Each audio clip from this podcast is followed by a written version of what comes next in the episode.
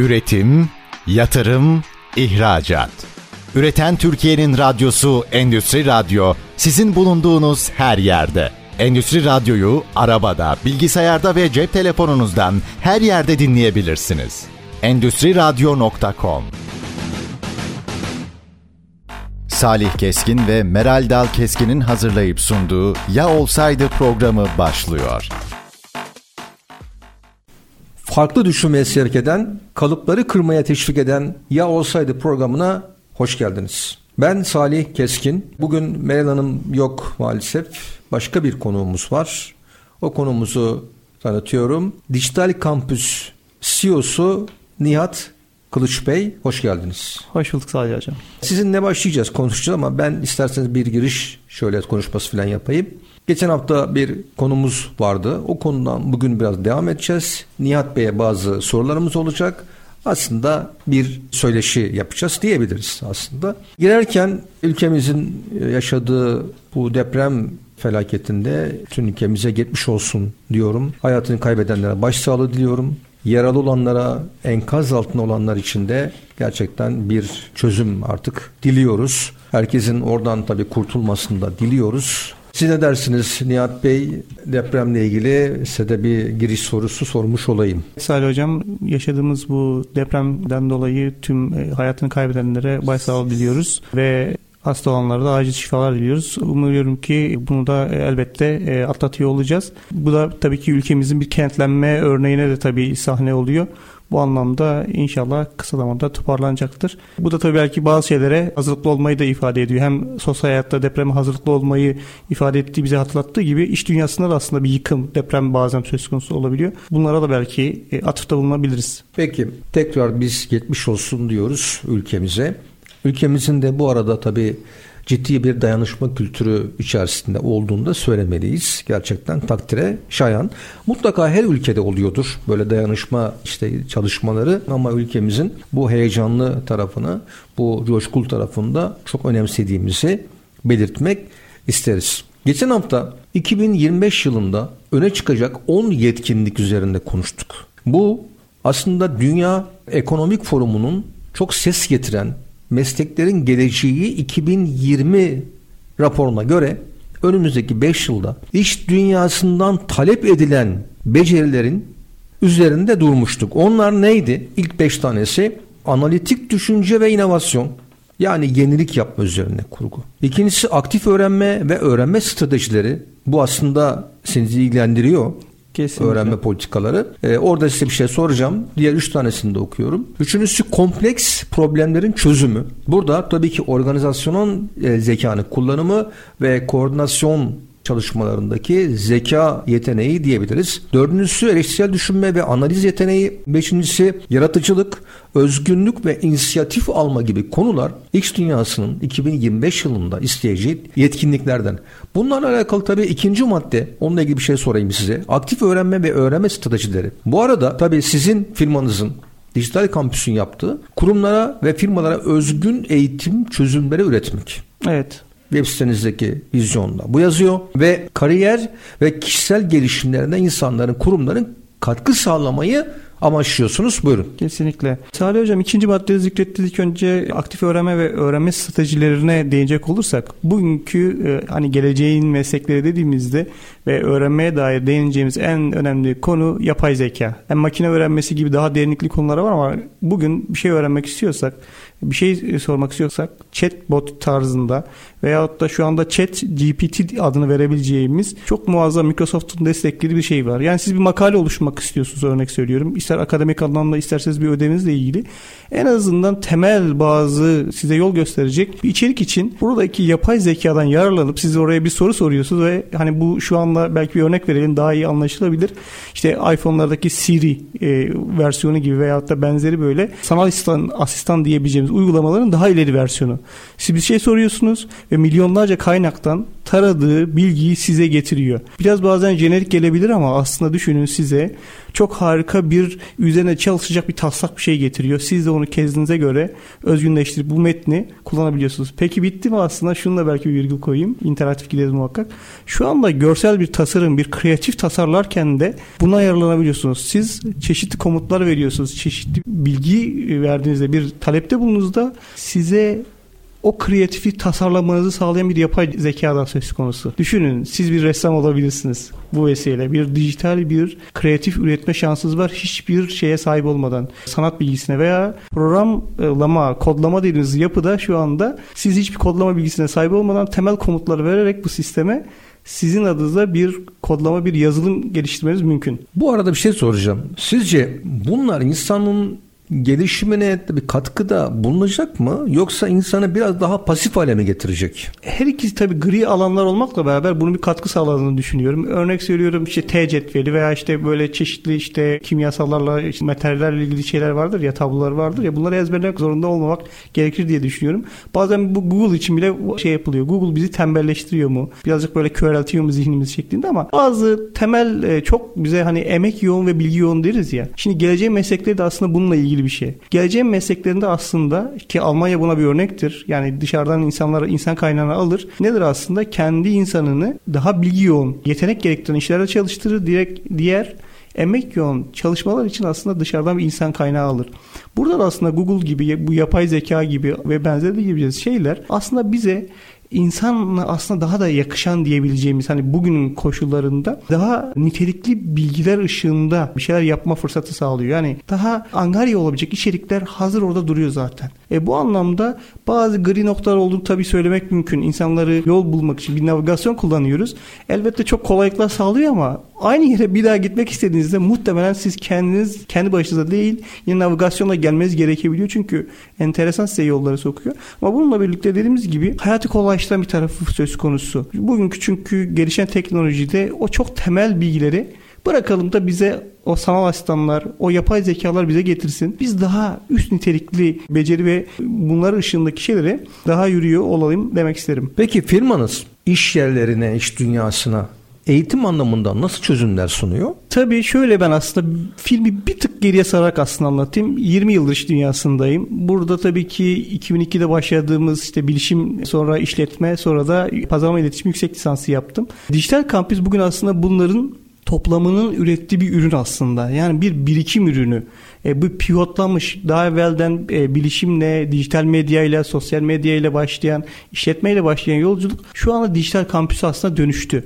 Bu anlamıyla nedir buradaki şey? Aslında biz bir hibrit çalışmayı aslında yani pandemiyle gündemimize giren hibritin biz farklı bir örneğini şu anda şey yapıyoruz. Dijital kampüs 2016'da başlamakla beraber 2019-20 itibariyle artık da geleneksel kadim şeyle beraber bilgileri yeni nesil öğrenme teknolojileri ve eski neslin yani diyelim ki ticaretten bahsediyorsak geleneksel ticarette çok başarılı olmuş insanların know-how'ını bilgi birikimini bugünkü yapay zeka ile birleştirip ondan ikisini harmanlanan bir yapı. Aslında bir deneyim sunuyor. Şunla belki bir virgül koymam mümkün olabilir. Eğitim hep vardı. Ticaret hep vardı. E-ticaret nasıl ki ticaretin e hali ise dijital kampüste aslında eğitimin e-hali.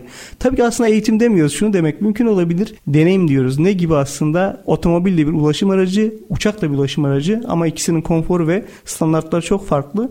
Burada tabii biraz keşfetmeye de tabii biz davet ediyoruz. Bu anlamıyla belki şuna değinmek mümkün olabilir bir cümleyle. Girişte bu üzücü deprem hadisesinden bahsettik ve dedik ki işte binaların insanların yıkıma uğradığı gibi firmaların da yıkıma uğradığı oluyor. Örneğin Kodak gibi veya Nokia gibi devlerin bile battığı dönemlerde bunları batıran süreçler vardı. Şundan belki bir cümleyle bahsetmem mümkün olabilir. Bir sosyal sorumluluk adına gerek Endüstri Radyo tarafında gerekse bizim kurumumuz veya şahsım özelinde belli bir toparlanma sonrasında bu Kahramanmaraş ve e, çevresindeki depremi yaşayan e, girişimciler, müteşebbisler için veya belki de insan kaynağı orada bu teknolojilere yetişmek isteyen e, girişimciler ve belki kariyer sahibi olmak isteyenlere de bir belki seminer seminerler veya eğitimler düzenlenebilir. Onlara yaraları sarmak, onların toparlanmalarına hem ekonomik anlamda toparlanmalarına hem de belki umut dolu olmalarına bir konuyla iştikal etmeleri ve belki bir katkımız olabilir diye. Yani bu yardım amaçlı bir katkıdan bahsediyorsunuz. Tabii tabii kesinlikle bunun katkısı olabileceğine inanıyoruz. Gerek üniversiteler marifetiyle olabilir, oradaki ticaret odaları veya işte benzeri şekildeki bir organizasyonda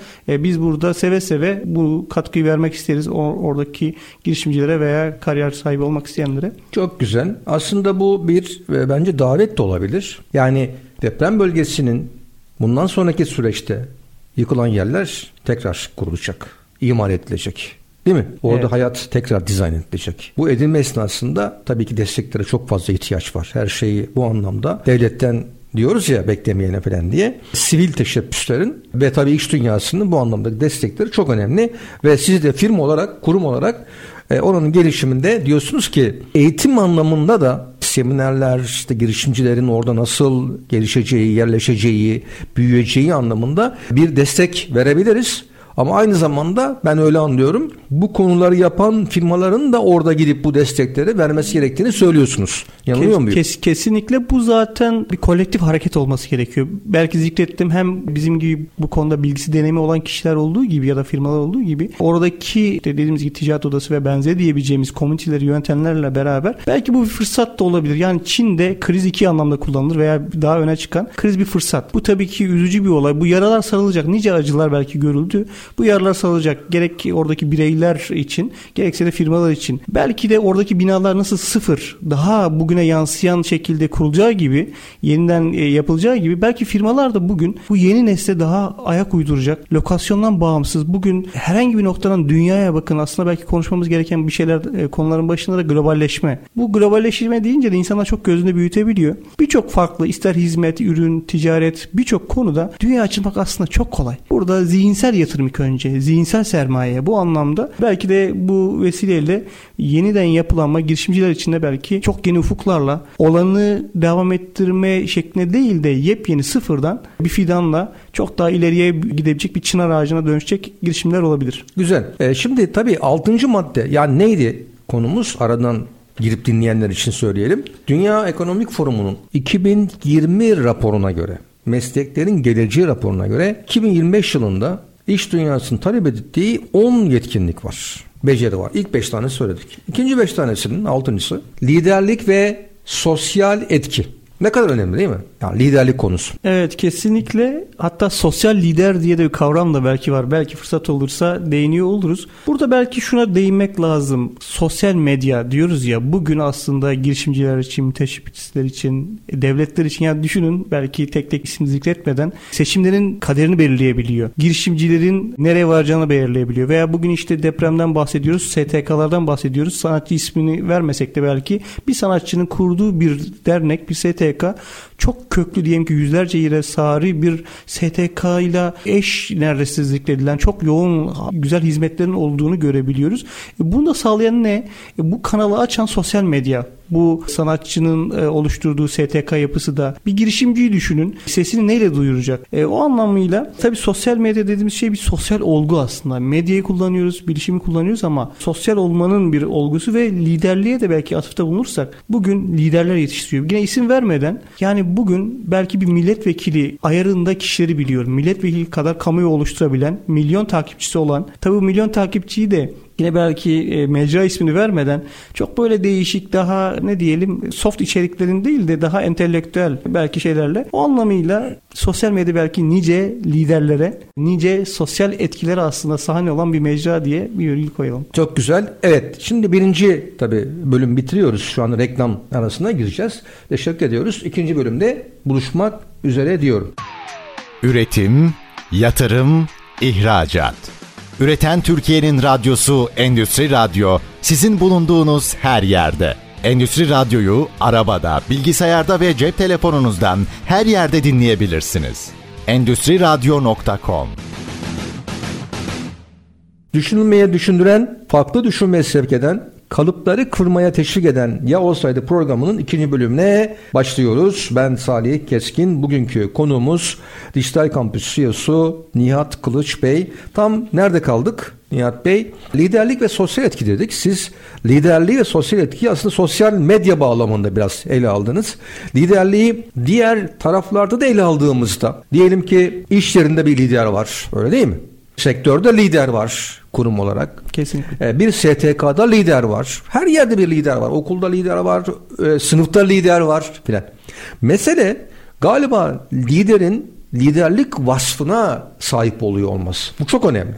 Kesinlikle Salih Hocam. Lider ve yönetici, amir çok farklı. Lider dediğiniz şey birinci, benim aklıma gelen birincisi vizyoner olmalı, ilham vermeli ve lider yetiştirebilmeli. Arkasında bayrak yarışı gibi. Bunu hem işletmelerde hem STK'larda, e, akademik dünyasında hep bu aslında serzenişi görüyoruz aslında. Bazen şu vurgu oluyor. Ben şeyi çok önemserim. Ya tabii 20 yıllık iş dünyasındayım ve 41 yaşındayım. Çok fazla aslında şeye şahit olduk. Bazen şu söyleniyor. Bu kurumun ister ticarethane olsun, ister STK olsun, isterse akademik dünya olsun. Diyelim ki burada kilit taşlarına ihtiyaç var. Bu kilit taşları burayı aslında sağlam tutan yapılar ama o kilit taşları bazen kilitleyebiliyorlar. O yüzden de burada gerek ticari girişimlerde gerekse organizasyon hangisi olursa olsun muhakkak ki lider peşine gelecek insanları yetiştirmeli, gereğinde bırakabilmeli. Sadece koltuğun değil gereğinde iyi gitmiyorsa o sektörü de bırakabilmeli diye söyleyebilirim. Evet tabi doğu toplumlarında lider pek bırakmıyor biliyorsun. Maalesef. Bu e, biraz geleneksel bir taraf açıkçası. Batı toplumlarında ben artık biraz yıprandım veya yani sıkıldım da diyebilir lider Batı toplumlarında bırakır zamanım geldi deyip kenara çekilebilir. Doğu toplumları pek öyle değil. Şimdi yedinci madde aslında sizin yaptığınız işte çok alakalı. Teknoloji kullanımı monitör etme ve kontrol etme, denetleme sistemlerinin de biraz olması. Şimdi iş dünyası bağlamında ele aldığımızda teknoloji kullanımının ne kadar önemli olduğunu biliyoruz. Her işletmenin küçük olsun büyük olsun teknoloji kullandığı zaman daha avantajlı hale geldiğini de biliyoruz. Fakat burada şöyle bir şey var. Galiba hem işin maddi yatırım tarafı var. İkincisi de bunu çok fazla kullana yani mama diyelim tarafı var. Örnek veriyorum. Bazı yazılım işletmedeki aslında oradaki üretimsel olabilir, yönetimsel olabilir vesaire yazılımların alındığını ama uzun süre tam anlamıyla kullanılmadığını çünkü bunun eğitimlerinin verilmesi gerekiyor. Bir de alışkanlıklarımızın da artık teknoloji uyumlu hale gelmesi lazım. Bu konu ne dersiniz? Kesinlikle Salih Hocam çok güzel yerlere vurgu yapıyorsunuz. Harika. Ben hem Endüstri Radyo'yu takip ediyorum hem sizleri takip ediyorum ve bu konuda da tabii ki sizi de tebrik ettiğimi, e, yaptığınız işleri takdir ettiğimi kesinlikle söylemem gerekir. Burada çok güzel bir yere vurgu yaptınız. İki bağlamda ben değerlendim. Birincisi teknolojiyi kullanmak yani onu satın almak veya onu faaliyete geçirmek ama ikincisi kullanabilmek, efektif kullanabilmek. Birincisi aslında mazeret yok bence. Yani almaya bugün diyelim ki bugün birçok teknoloji, birçok kullanacağız yani temel şey cep telefonumuzda dahi var. Bu anlamda yani erişemiyorum, bütçem yok dememek lazım. Birçoğu da deneme sürümleri olabiliyor. Çok open source dediğimiz açık kaynak hizmetler olabiliyor. Bu yüzden teknolojiyi kullanmamaya mazeret yok. Ama ikincisi de gereğinden fazla diyebileceğimiz, gereğinden büyük yapıda yazılımlar, teknolojiler alınıyor. Bunun öğrenmesi bile çok vakit alıyor ve sonuç vermiyor. Belki isim vermeden çok büyük bir ERP yazılımı var. Belki çok daha büyük bir kavram da olabilen yurt dışı menşeli bir şey. Firmalar bunu kullanmayı dahi başaramıyorlar. Gereğinden büyük bir yapı ve aslında çok daha basit bir yapıda. Yani belki Excel'in çözeceği bir iş için siz oradaki o yazılımı kurduğunuzda işler aslında yani şöyle deniyor. Örnek belki vereyim bir cümleyle bir fatura kesmek için bile bilimler arası böyle pimpon topu oynandığı e, fatura kesmeden çünkü hareket başlamıyor.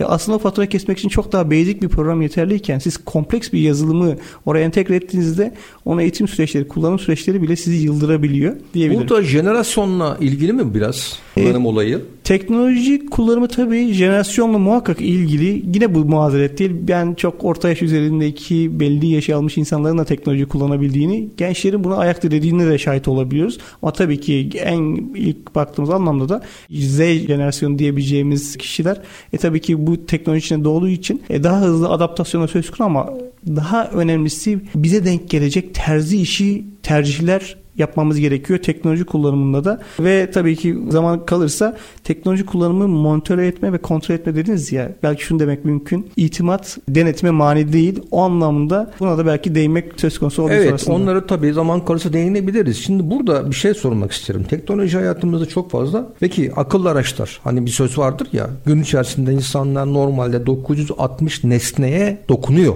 Bunların hepsinin akıllaşacağı söyleniyor. Bu arada. Evet. Yani elimiz şu an kalemde. Kalem akıllaşacak. Bilgisayar zaten akıllı. Saat akıllaşıyor. Akıllaştı. E, elimizdeki defter öyle vesaire. Şimdi bu sizce insanların hayatında nasıl bir etki oluşturacak? Internet of Things dediğimiz IoT nesnelerin interneti diyebileceğimiz bir şey. Bugün tam da örnek verdiğiniz gibi hemen hemen yani giyilebilir teknolojiler var. Birçok teknoloji var. Artık da çok bu yaygınlaşacak.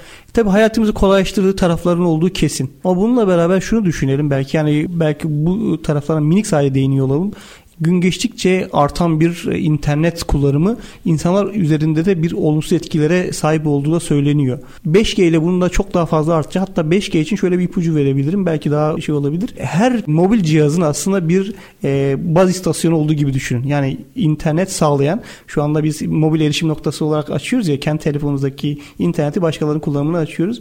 5G aslında böyle milyonlarca baz istasyonu olduğunu düşünün. Her bir e, şey kullanıcısının cihaz kullanıcısının aynı zamanda interneti kullandığı gibi başkalarının aslında kullanmasına da bir paylaşım e, aracı gibi de bir şey Zincir halka oluyor orada yani aslında. Kesinlikle yani şu anda mesela depremde yine işte ne oldu baz istasyonları çökünce iletişim çöktü.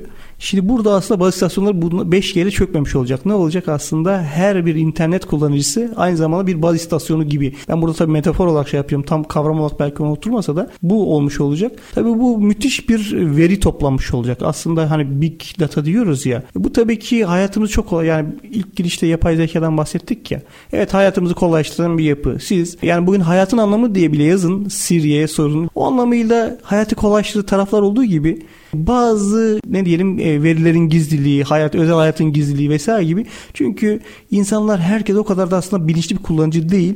E, buna da dikkat ediyor olmak lazım. Evet. Şimdi orada bir şey e, vurgusu vardı onu önemsiyorum. İletişim çöktü diyorsunuz yani. Evet. Deprem bölgesinde. Orayı ben pek anlayamıyorum yani. Neden? 99 depremini yaşadım. Siz yaşadınız değil mi? Evet. Yani İstanbul'daydık. O evet. zaman cep telefonları vardı ama çok azdı. Radyolar üzerinden hatta işte bir radyonun, bir iki radyonun işte iletişim sağlayıp insanlara burada yayın yapması vesaire gibi öyle inisiyatif almıştı bazı radyolar. Şimdi bugünkü teknolojik e, yeterlilikler anlamında baktığınızda bir e, acaba o firmaların, iletişim firmalarının bir hazırlığının çok fazla olmadığını mı görmek lazım, söylemek lazım. Kesinlikle yani. bu çok doğru bir kavram. Ben şunu da söyleyebilirim. Hani A, B planı diyoruz ya. İster sosyal hayat için, isterse ticaret hayat için diyelim bunu. Mutlaka B planınızın olması lazım. Burada da çok güzel bir şey temas ettiniz. Gerek böyle sosyal olgular yani deprem, afet ve benzeri gerekse de işte ticari e, konularda bir backup'ımızın olması, bir B planının olması lazım. Nasıl elektriğe alternatif jeneratör varsa, ısınma kaynakları alternatifler varsa iletişim içinde aslında alternatif diyelim telsiz kullanımı. Bugün aslında e, telsiz kullanımı herkes bir aslında bir telsiz sahibi olmalı ve kullanmayı aslında öğrenmeli. Çok basit telsizler de var. Böyle işte walkie talkie diyorlardı herhalde isimlerini çok e, böyle çok şey yapmıyorum. O tarzda veya daha kapsamlı e, iletişim metodu için radyolar, e, telsizler ve farklı metotlar. İş dünyası için de ben bunu söyleyebiliriz. Hani e, yumurtaları aynı sepette toplamamak lazım. Birden fazla sepete bölmek diyoruz ya. Ticaret hayatında böyle. Birden fazla yani en azından birbirine yakın belli bir odaktan ayrılmayan girişimler e, zinciri demek e, mümkün olabilir, iyi olabilir. E, iletişim içinde e, sosyal medya da böyle aslında. Yani şu anda en kritikte. Şimdi bazen şunu görüyoruz belki çok özetiyle değinirsek. Kitlelere göre değişebiliyor. Burada işte kimi kitle sadece Instagram'ı, sadece Twitter'ı, sadece YouTube kullananlar olabiliyor. Burada bütünleşik bakmak gerekiyor. Çünkü yani şey içinde böyle e, diyelim ki bir alışveriş sitesi çok yakın zamanda battı gitti. Çok eski mazisi olan yurt dışından yatırım almasına rağmen o anlamıyla iletişimler çökebiliyor, sistemler çökebiliyor ve çok fazla teknolojik altyapıya sahip olsak da burada işte bulut teknolojiler dediğimiz şekilde backup'ların alınabilmesi ve oradan sağlıklı şekilde geri yüklenebilmesi de önemli demek mümkün.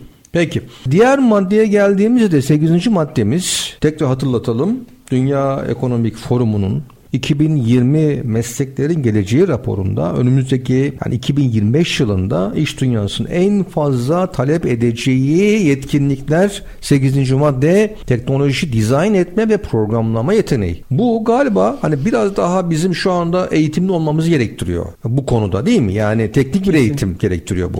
Kesinlikle ben ama tabii şöyle çok derinlikli bilmemekle beraber şunu e, zannedersem e, konuşabiliriz. Hindistan'dan bahsetmek mümkün. Hindistan bugün ayakta duruyorsa bir buçuk 2,5 milyar e, insana yakın nüfusuyla o da aslında oradaki işte logaritma yani matematik diyelim temelindeki aldığı ve İngilizce ikinci ya da işte birinci yabancı dil ya da ana dil olarak kullanılmasından dolayı ayakta duruyor. Bu anlamıyla aslında teknoloji, programlama aslında bir analitik zeka sadece gerektiriyor temelde. Buna dair temel yetkinliklerle ilk önce başlıyorsunuz. Ondan sonra yani şunu örnek demek mümkün. Dediğim gibi bilişim mezunum ilk etaptaki şeyde lisans tarafında bir programlama dilini bilenin ikinci bir dili öğrenmeye başlaması bir hafta en fazla. Ama birincisi öğrenmek diyelim ki belki aylar yıllar. Yani o yüzden de aslında buradaki yetkinlikler nedir? Oradaki e, analitik bakabilme, oradaki matematiksel ve benzeri diyebiliriz işlemleri e, yapabilmek yetisidir. O anlamıyla geleceğe hazırlanmanın en temel dürtüsü tabii ben şunu önemsiyorum. Belki şunu vurgulamak mümkün olabilir. Teknolojiyi öğrenelim ama insanları başarılı kılan aslında bildikleri teknoloji ve bu tip böyle teknik yetkinliklerin yanı sıra onlardaki özgüven, onlardaki vizyon, onlardaki aslında yani girişim dünyasında aslında ayakta kalmak bir nevi bir savaşçı olmayı gerektiriyor. Bu anlamıyla ister programcı olun, hangi sektörde, hangi yetkinlik için olursa olsun sizin o işi sürdürebilir yapabilmeniz için aslında daha temelde bazı insani, bazı şahsi aslında yetkinliklere sahip olmak lazım. Bu anlamıyla belki eğitime bir vurgu yapmak mümkün olabilir.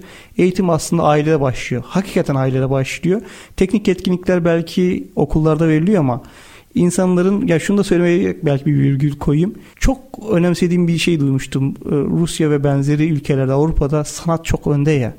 Yani e, insanlar bir şeye maruz kalınca aslında o şeyi daha iyi besliyorlar. Yani deriz ya mesela birkaç kuşaktır sanatçı olan, birkaç kuşaktır yazılımcı olanın birisinin o dünyaya girmesiyle ya ben sıfırdan bu işe giriyorum diyen birisinin o işe adapte olması başka bir şey. Yani bir nevi kültür, bir nevi aslında genlerimize sirayet etmesi gereken bir durum teknik yetkinlikler. Evet Hindistan'a örnek verdi. Hindistan gerçekten yazılım programlama pazarında dünyada tek başına %16 pay alıyor.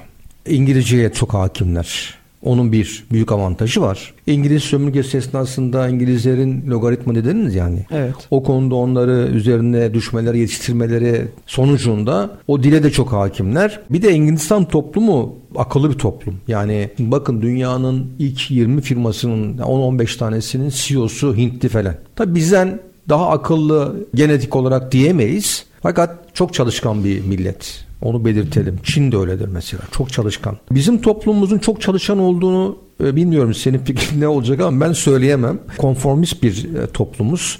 Keyfine düşkün bir toplum var ortada. Mesela Alman toplumu da çok çalışkan bir toplumdur. Yani iki dünya savaşı başından geçti ama ikinci dünya savaşından sonra 10-15 yıl içerisinde tekrar imar etti kendi oradaki işte fabrikalarını açtılar. Dışarıdan işçi aldılar biliyorsun. Bizim işçilerimiz 63 yılında oraya doğru gitmeye başladı. Bu bir tabii evet. ülkenin yani disiplinli olması, çalışkan olması, programlı olması, hedeflerinin çok net olması bir ülkenin gelişme açısından çok önemlidir Kesinlikle. diye düşünüyorum. Son bir 10 saniye ikinci bölüm bitireceğim. Evet ben buna kesinlikle yani bilgiyle deneyim çok farklı bir şey ya.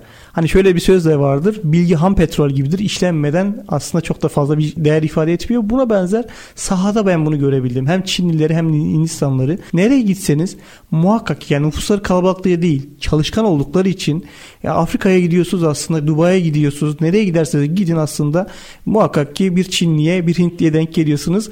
Başarının sırrı aslında çok çalışmak. Evet teşekkürler. İkinci bölümü de bitiriyoruz. Şu anda yine reklam arasına giriyoruz. Üçüncü bölümde görüşmek üzere. Üretim, yatırım, ihracat. Üreten Türkiye'nin radyosu Endüstri Radyo sizin bulunduğunuz her yerde. Endüstri Radyo'yu arabada, bilgisayarda ve cep telefonunuzdan her yerde dinleyebilirsiniz. Endüstri Radyo.com Evet sayın dinleyicilerimiz ya olsaydı programının 3. bölümüne başlıyoruz. Ben Salih Keskin. Bugünkü konuğum Dijital Kampüs CEO'su Nihat Kılıç Bey. Peki. Şimdi bu bölümde son iki maddemiz var. Onu hemen çok hızlı geçiyoruz. Sonra biraz da sizin ne yaptığınıza geleceğiz aslında. Burası önemli. Çünkü Endüstri Radyo'nun aslında temel misyonlarından bir tanesi iş dünyasına nasıl katkı sunabiliriz? Çünkü bu radyonun yaptığı şey biraz da firmaların dinledikten sonra kendilerine bir şey alıyor olmaları, bunu değere dönüştürüyor olmaları. Bu radyonun amacı, misyonu o. Biz de buna katkı sağlamaya çalışıyoruz. Dokuzuncu madde arkadaşlar, şey sayın dinleyiciler, e, dayanıklılık strese tahammül ve esneklik. Bunu zaten kendi başlıklarında oldukça anlaşılır. Bugünkü iş dünyası daha dayanıklı çalışanlar istiyor. O kesin. Kesinlikle. Dayanıktan kasıt tabii fiziki dayanıklık değil. Buradaki kurgu daha beyaz yakalılara dönük bir kurgu bu on madde. Dolayısıyla strese tahammül ve esneklik. Esneklik dediğimiz şey belki de iş dünyasında iletişimde bir esneklik. Bu bir. İkincisi belki iş dünyasının gelişmelerine dönük bir esneklik becerisi kazanmaları. Üçüncüsü de kendi mesleğinin gelişimine dönük esneklik kazanması. Yani hayat boyu öğrenme falan var ya dünyada evet. modeller daha çok Avrupa'dan çıktı bunlar. Hayat boyu öğrenme denilen şey hani düne kadar üniversite bitirdiğiniz zaman oradaki sizin aldığınız üniversite bilgisi iş dünyası size yetiyordu falan. Bugün yani belki 5 yıl sizi götürür güncelliği anlamında söylüyorum. Sonra tekrar onu güncellemeniz gerekir. 10. madde muhakeme, problem çözme ve kavrayış yeteneği. Yani kavrama yeteneği az önce evet. bahsettik ya bir önceki bölümde hani Hintlilerin o analitik zekaların güçlü olması meselesi kavrayış yeteneğini de gerçekten önemli hale getiriyor. Burada birçok konuda açıkçası kavrayış yeteneği önemlidir diyoruz. Şimdi biz Nihat Kılıç Bey'in film olarak iş dünyasında neler yaptığını, ne sunduğunu Endüstri Radyo izleyicilerinin de sizden ne alabileceğini öğrenmek istiyoruz. Buyurun. Teşekkürler Salih Hocam. Bizim yaptığımız şeyi bir slogan olarak şunu söylemek mümkün olabilir bir e, motto olarak dijitale taşıyoruz. İşinizi dijitale taşıyoruz. Firmaların ticaretini, eğitimini, ihtiyaçlarını dijitalleştiriyoruz. Bunu yaparken de en temel yaptığımız şey şu Üçüncü göz olarak aslında işletmeden kendi içinden göremediği ayrıntıları görüyoruz buna göre. Yani bazen işletme kendisini çok üst bir level'da görebiliyor. Bazen de çok alt level'da görebiliyor. Her şeyi tamam olarak görebiliyor. Bu anlamda ilk önce bir röntgenin aslında çekmelerini sağlayabiliyoruz. Ve bunu üçüncü göz tarifini yaptıktan sonra da yaptığımız şey şu aslında bir yeni model. 20 yıldır bu iş dünyasındayız ve daha evvelden anahtar teslim olarak bütün hepsini yapıyorduk. Çünkü insan kaynağı yoktu. O kadar fazla şey değildi. Şu anda kurumlar kendi içlerinde bazı hizmetler alabiliyorlar. Ama burada hem o hizmetler için bir dijital okur yazarlık diyebileceğimiz kavramla işler aslında doğru mu gidiyor? Yöneticiler için bahsediyorum. Yöneticiler için dijital okur yazarlık, personeller için yetkinlikleri arttırmak ve model olarak da anahtar teslim A'dan Z'ye yapan değil de yap işlet devlet diyebileceğimiz modelle onları eğitip donattıktan sonra onların kendi ayakları üzerinde yürüyebilmelerini sağlamak dijitalde ve son olarak da belki bir madde olarak da sağlayabilirim. Belki zikrettim. Bilgi ham petrol gibidir. İnsanlar şu anda itfaiye hortumundan su içer gibi, içmeye çalışır gibi yeni bilgi peşinde koşuyorlar. Yeni teknoloji peşinde koşuyorlar ama kullanamıyorlar. Not ediyorlar ve onlar aslında toz raflarda kalıyor. Biz burada aksiyon koçu, mentörün de ötesinde, aslında danışmanın da ötesinde onları aslında bu yolculukta aynı nasıl futbolcular oyun oynuyor ama futbol oynuyorlar ama teknik direktör onları aslında ayak tutan en büyük şey o ya.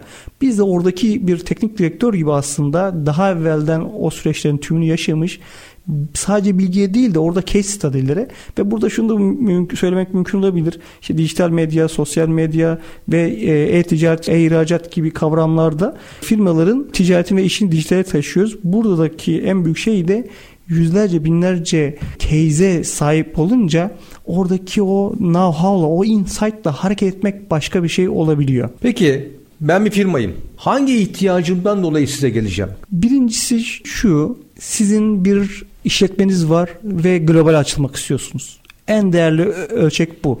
Yani ülke içerisinde açılmak istesem? İster burada ülke özelinde ulusal veya bölgesel de olabilir ama en top olarak ister küçük bir işletme olun hani birinci vitesten başlayıp 2 3 4 5 diye gitmek isteyin. Sizin hedefleriniz neyse ister bir beldeden ilçeye, ile, oradan ile ve global açılmak istiyorsanız hangi ölçekte ölçeğinizi büyütmek istiyorsanız burada dijital çünkü bahsettik ya otomobil gibi olan süreçleri uçak deneyimine dönüştürüyor. Daha hızlı, daha ölçekli ve siz dijitale dönüştürmektedir işinizi, ticaretinizi. Siz uyurken bile aslında ticaret yaptığınız, müşteri kazandığınız, satışlar yaptığınız bir versiyon demek. Bu da şöyle normal klasik geleneksel versiyonları dijitale uyarlamak değil, dijital için baştan aslında bir şey yapmak. Bir örnek verebilirim. Web sitesine sahip olmak, e, web sitesinde aldığınız aksiyonlar satış birimiyle mobil uygulama arasında 5 kat fark var. İkisi de dijital enstrüman ama web sitesinden bir birim satarken aynı içerikteki benzer içerikteki bir mobil uygulamadan 5 kat daha fazla satıyorsunuz. O yüzden de dijital başka bir yolculuk. Bunu keşfetmeleri ve bunu hayata geçirmeleri sağlıyoruz diyebilirim. Peki yani web firması mı olmam gerekiyor? Üretim firması olsam da olabilir mi? Hizmet firması olunabilir. Üretim firması olunabilir ürün veya sektör ayrımı olmaksızın en önemli şey burada buna ihtiyaç duymak ve bu vizyona sahip olabilmek. İhtiyaç olup olmadığını nasıl bilebilirim? Yani şu mu? Bir ürün üretiyorum. Diyelim ki ben bir ketçap üretiyorum. Olabilir değil mi? Üretebilirim. Kesinlikle. E, bunun satışı noktasında mı sizden destek alıyorum ben? Kesinlikle. Buradaki satışları arttırmak istiyorsak, ölçeği büyütmek istiyorsak tüketicinin olduğu yerde olmamız gerekiyor. Şu inanış olabiliyor. İnsanlar sadece öngörüyle benim Instagram'da olmam lazım, benim Twitter'da olmam lazım, benim şurada olmam lazım şeklinde öngörüyle hareket ediyorlar. Biz o yüzden dedim ya başladığımızda aslında bir röntgenle başlıyoruz. Öyle metafor olarak kullanırsak Orada o röntgeni çektiğimizde aslında ihtiyaçlara yani şunu açık aslında belki belirtmek mümkün. Bizim sağlayabileceğimiz en büyük şey 15 dakikalık seanslarda ücretsiz bize danışabiliyorsunuz. Alo ben şu firma şu ürünüm var beni bir check-up yapar mısınız? Yani bir 15 dakikalık bir ücretsiz bir seansınız var. Birebir interaktif. O zaman ben X firmasıyım. Sizi burada duydum. Nihat Kılıç Dijital Kampüs dedi. Girdim ve size ulaştım. Firmanız bize bizimle alakalı 15 dakikalık bir brief mi veriyor? Bizden önce bilgi alıyor. Ne istediğimizi öğreniyor. Sonra diyorsun ki sizin için şöyle bir yol haritası olabilir mi diyorsunuz? Ve aslında çok güzel bir paket yaptık. Salih Hocam çok güzel bir yere değindiniz. Bunu da aslında e, çok güzel bir paket haline getirdik. Ne demek? Aslında böyle saatlerce yaklaşık 5 saatlik oluşturduğumuz bir video seti var dijital pazarlama ile ilgili, e, e-ticaret ile ilgili, e-ihracat ile ilgili bir setimiz var. İlk önce buradaki videoları seyrediyorsunuz. Orada sorularınızı bazılarına cevap buluyorsunuz. Neredesiniz, ne yapmak gerekiyor, hangi yetkinliklere nasıl kazanabilirim şeklinde. Sonrasında orada bir anket formumuz var. Onları seyrettikten sonra da yine sizin oradaki aslında check-up yapabilmek için o anket formunu dolduruyorsunuz. Ve anket formundaki gelen dataya göre aslında onun üzerinden aslında case bazlı terzi usulü aslında sizinle görüşüyoruz. Yani merhaba ben şu firmadan şu ürünüm var şeklinin ötesinde evvelinden aslında bir miktar hem sizi zaten kazandırmış oluyoruz belli içeriklerle, dijital kampüsteki e, videolar vesairelerle ve size belli bu şekilde kitap özetleri ve benzer şeyler sağlayabiliyoruz. Sonrasında ihtiyaç duyduğunuz noktalarda bize ulaşıyorsunuz ve böylelikle bilinçli bir süreci aslında step by step aslında işletmiş oluyoruz. En sonunda da interaktif olarak gerek Zoom gerekse telefondan sizinle o e, kritik görüşmeleri yapabiliyoruz. Peki bir örnek olsun diye. X firması size gelmişti. Yaptığınız bir şey anlatın bize. Şu kadar zamanda onun satışına biz şöyle bir değer kazandırdık. Bir örnek verin. Bir tekstil firmasından bir tekstil firmasından örnek vermek istiyorum. Birçok örnek var. Hatta televizyon bile var. Düşünün ki televizyonun tanıtıma ya da bu tip şeylere ihtiyacı var mı? Var. Tekstil firmasından örnek verecek olursam tekstil firması jenerik bir şeye sahip, markaya sahip çok bilinen bir markaya sahip. O ürünü aslında icat eden aslında bir tekstil ürünü o kadar söyleyeyim. Deniz giyimi ile ilgili bir ürün ve bu firmayla biz başladığımızda e-ticaret satışları %1 seviyelerindeydi. Bizden evvel de benzer bütçelerle birçok girişimde bulmuşlardı ama sonuç alamamışlardı. Bizimle daha ilk ay %150'lik satış artışı oldu. Ama bu nasıl oldu? İyi bir brief alarak firmanın o röntgeni check-up'ını yaparak bütün dinamiklerini iyi bilerek ve bütün oradaki bütünleşik bir e, medya kullanımını sağlayarak bu sağlandı sağlandı. Yani klişe fabrikasyon değil terzi işi ve orada biz işletmeye sahiplerine veya yöneticilere sorana kadar onlardan aslında çok fazla yani sadece bu ürünümüz var diyorlardı. Biz onlardan pazarlama materyallerini ve donelerini topladık ve kendi ürünümüz gibi aslında bir süreç işletip %150'lik ilk ay içerisindeki satış artışı şu anda %1'den toplamdaki ciroların e-ticaretteki oranını %30'lar seviyesine çıktı. Şimdi global düşünüyorlar. Peki yani birinci aydan sonra devam etti bu öyle mi? Yaklaşık 2 yıl kadar e, çalışıyor olduk ve şu anda yap işlet devlet dedik ya biz tabii ki 10 yıllardır da çalıştığımız olabiliyor. Ama biz istiyoruz ki Google'ın öyle bir felsefesi var. Diyor ki benimle işini en kısa zamanda yani burada yap işlet devlet gibi bize ihtiyaç olduğu sürece bizimle kalsın. Memnuniyeti olduğu sürece bizimle kalsın şeklinde bir modelimiz var. O yüzden bu yeni nesil bir yaklaşım olduğunu söylemem mümkün. Firmanın kendi ayakları üzerinde durmasını sağlayacak bir süreci işletiyoruz. Nasıl bir zorluk yaşıyorsunuz bu süreçte firmalarla? Zorluğun kendisi aslında firma içi dinamiklerden kaynaklanıyor olabilir. Yani şöyle bir veciz söz olabiliyor. İnsan bilmediğin düşmanı. Ya çok fazla tarafları olduğu yani belli bir şeye sadece yönelebiliyorlar. Bizim için SEO önemlidir. SEO yapalım şeklinde bir kurgu olabiliyor. Veyahut da sadece burada olalım burada olmayalım şeklinde. İnsanların itimat ettiği firmalara aslında bir anlamıyla teslim olmaları gerekiyor. Eğer belli bir referansları, belli bir yetkinlikleri varsa e, siz yedek kulübesinde iyi bir futbol çıkaran futbolcu gördünüz mü? Bazen davetler alıyoruz firmalardan ama kendi direktiflerin ötesinde, kendi bildiklerinin ön e, yargıların ötesinde hareket kabiliyeti görmeyince e, aslında sonuç alınmıyor. O anlamda firmalar itimat ettiği firmalara bu tipteki işler yapanlara daha alan açmalılar. Belki de şöyle bir söz de mümkün olabilir. Yani siz o anlamda dediğimiz gibi belli bir şey alan inisiyatif sahibi olursanız e, sonuç alabilirsiniz diyebilirim. Kendi içinde de bunu aslında yürüten firmalar var. Ama sizden almasının ayrıca getirisi ne olabilir? Birincisi bahsettiğim gibi üçüncü göz olarak bakıyoruz. Yani bir işin içinde çalışmak var. Bir de işin üzerinde. Biz işin üzerine çalışıyoruz. Hem o işlere hakimiz veya gelip orada oryantasyon alıp hakim oluyoruz. Ama aynı zamanda oradaki kurum içi, departman içi bazı durumlar olabiliyor. İletişimsizlikler, çekişmeler, rekabetler, kim konular olabiliyor. Yani biliyoruz ki çünkü COBİ'lerden oluşuyor ağırlıklı firmalarımız. Aile şirketlerinden oluşuyor. Bu anlamıyla oradaki o iletişimi de aslında iletişimdeki aksaklıkların ötesine geçebiliyor. Bize bu sorular gelebiliyor. Gerek firma sahipleri aynı soruyu soruyor. Gerekse firma çalışanları. Yani diyelim ki 20 kişilik bir pazarlama kadrosu var. Hatta dijital pazarlama kadrosu var ama siz niye çağırdılar biz burada varken dediklerinde orada finalinde şunu görüyorlar. Burada bilgi değil deneyim var. Yani oradaki ilgili bu sözcükleri sarf eden diyelim çalışan bir yıldır yeni mezun, üç yıldır şeklinde. O anlamıyla e, şununla belki bir virgül koymam mümkün. İşletme sahipleri bizi oradaki oturma düzenini düşünün. Yanına koyduklarında yani bu işletmenin en önemli fonksiyon icra eden birimlerinden destek olacak birisi olarak takdim ettiklerinde o çalışanlarla ve o birimlere daha iyi bir iletişimde ve daha iyi sonuçlar elde etmek mümkün olabiliyor. Evet çok güzel. Tabii şimdi son saniyeler içerisindeyiz diyelim. Son olarak ne söylemek istersiniz? İşletmeler için kesinlikle artık da globali düşünmenin değil harekete geçmenin vakti. Döviz kurlarının bu seviyede olduğu vakitte artık da global bir tercih değil kaçılmaz. Teknoloji kullanımı artık daha bir tercih değil kaçılmaz. Bizim insanımızda şöyle bir yapı biliyoruz. Son dakika olunca mecburiyet olunca geçişleri tercih ediyoruz ama o zaman da atı alan Üsküdar'ı geçmiş olabiliyor. Şunu diyebilirim. Bir pastayı hayal edin. Rakiplerinizle pastadaki payınızı paylaşmayın. Çabuk harekete geçin. Erken kalkan yol alır. Çok güzel. Evet, Dijital Kampüs CEO'su Nihat Kılıç bugün konuğumuz oldu. Teşekkür ederiz. Ben kıymetli bilgiler verdiğinizi düşünüyorum. Üstelik son bölümde baya bir efektif sorular oldu. Cevaplarını aldık. Evet bugünkü programımızın sonuna geldik. Sayın dinleyicilerimiz Haftaya tekrar görüşmek üzere. Teşekkürler Nihat Bey tekrar. İyi günler diliyorum. Teşekkürler. Tekrar görüşmek üzere. İyi yayınlar.